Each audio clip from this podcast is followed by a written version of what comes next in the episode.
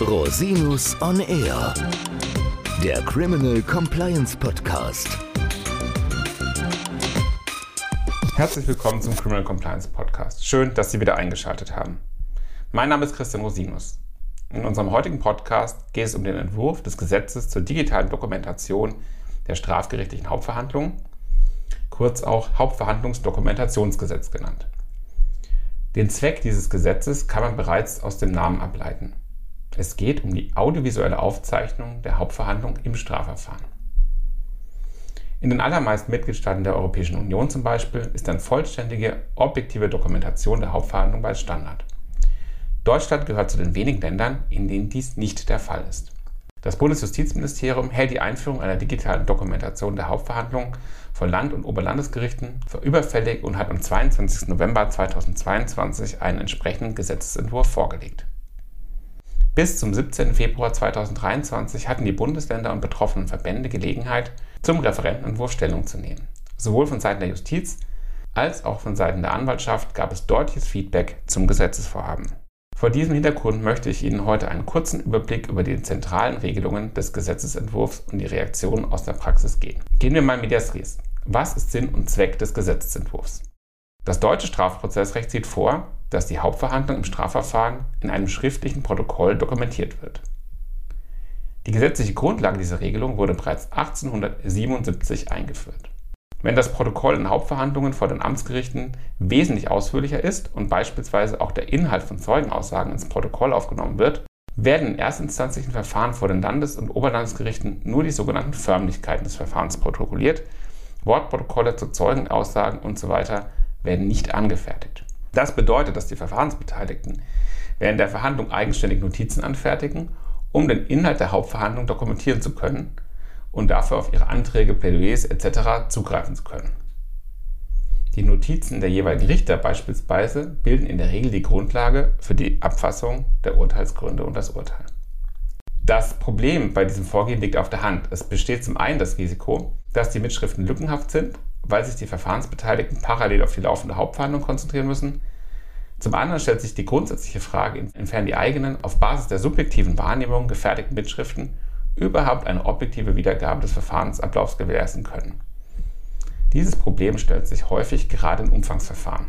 Besonders problematisch ist dies vor dem Hintergrund, dass es bei erstinstanzlichen Verfahren vor dem Land und Oberlandesgerichten besonders problematisch ist dies vor dem Hintergrund, dass es bei erstinstanzlichen Verfahren vor den Land- und Oberlandesgerichten keine zweite Tatsacheninstanz gibt. Hier soll das Hauptverhandlungsdokumentationsgesetz nun Abhilfe schaffen. Im Wesentlichen regelt der Gesetzentwurf, dass die erstinstanzlichen Hauptverhandlungen vor den Landgerichten und Oberlandesgerichten in Bild und Ton aufzuzeichnen sind und die Tonaufzeichnung mittels einer Transkriptionssoftware automatisiert in ein Dokument übertragen werden muss. Dabei soll das Transkript das klassische Hauptverhandlungsprotokoll mit allen Förmlichkeiten des Verfahrens, das insbesondere für die Revision von zentraler Bedeutung ist, nicht ersetzen. Es soll vielmehr als Gedächtnisstütze dienen. Der Entwurf sieht vor, dass die Videoaufzeichnung und das zugehörige Transkript unverzüglich nach dem jeweiligen Hauptverhandlungstag den Verfahrensbeteiligten zur Verfügung gestellt werden.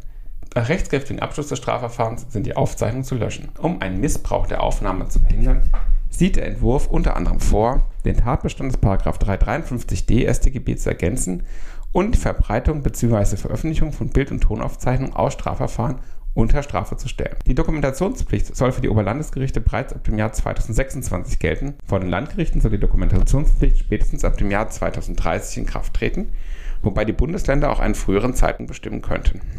Wie reagiert nun die Praxis auf den Referentenentwurf? Aus der Praxis gab es sowohl Zustimmung als auch Kritik an dem Referentenentwurf. Die deutschen Generalstaatsanwälte und Generalstaatsanwältinnen haben in einer gemeinsamen Stellungnahme deutliche Kritik am Gesetzentwurf geübt. Der Entwurf geht nicht nur von falschen Voraussetzungen aus und leider in erheblichen Mengen, er würde sogar grundlegende verfassungs- und europarechtliche Fragestellungen unbeachtet lassen. Nach Ansicht der Generalstaatsanwältinnen verspricht das Gesetz keinen Mehrwert für die Durchführung der Hauptverhandlungen. Die Generalstaatsanwältinnen kritisieren insbesondere, dass es mit den verfügbaren technischen Möglichkeiten gar nicht ohne weiteres möglich sei, eine Transkription der Aufzeichnung herzustellen. Jedenfalls sei die digitale Dokumentation der Hauptverhandlung mit erheblichem Personal- und Kostenaufwand verbunden und könne den Justizapparat an die Grenze der Belastbarkeit bringen. Außerdem sehe sie die Gefahr, dass eine digitale Dokumentation per Videoaufzeichnung das herkömmliche Revisionsrecht in Frage stellen können.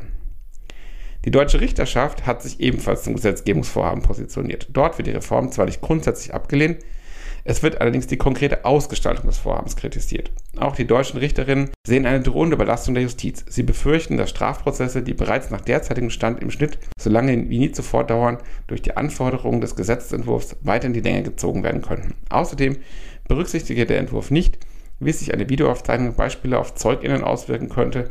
Erfahrungsgemäß würden Zeuginnen nicht mehr frei sprechen, wenn sie gefilmt würden. Für Zeuginnen, die zum Beispiel in Spionage oder Terrorismusverfahren aussagen und besonders geschützt werden müssen, erhöhe sich durch die Anfertigung einer Videoaufzeichnung die Gefahr, enttarnt zu werden.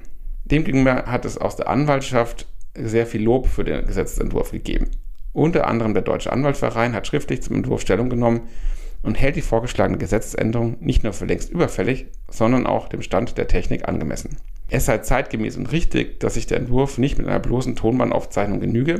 Videoaufzeichnungen ermöglichten im Gegensatz zur bloßen Tonaufzeichnung eine verlässliche Beurteilung der Glaubhaftigkeit einer Aussage, denn die Kommunikation sei in erheblichem Maß durch nonverbale Faktoren, zum Beispiel die Gestik, geprägt. Anmerkungen gab es aus der Strafverteidigungspraxis unter anderem zu den Vorschriften bezüglich Aufbewahrung und Löschung der Aufzeichnung.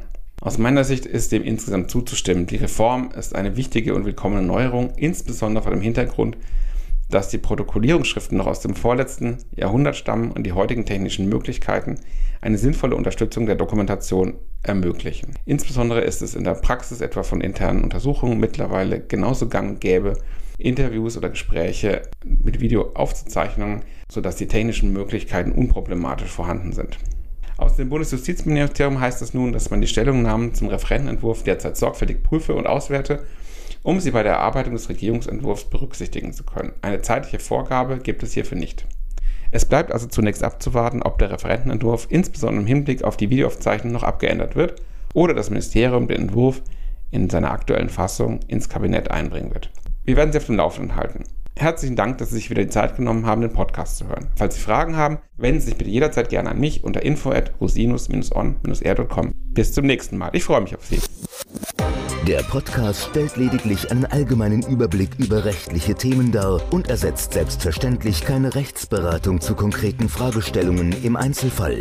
Bei Fragen wenden Sie sich an Rechtsanwältinnen und Rechtsanwälte Ihres Vertrauens, natürlich auch gerne an uns. www.rosinus-on-r.com oder unter www.rosinus-partner.com.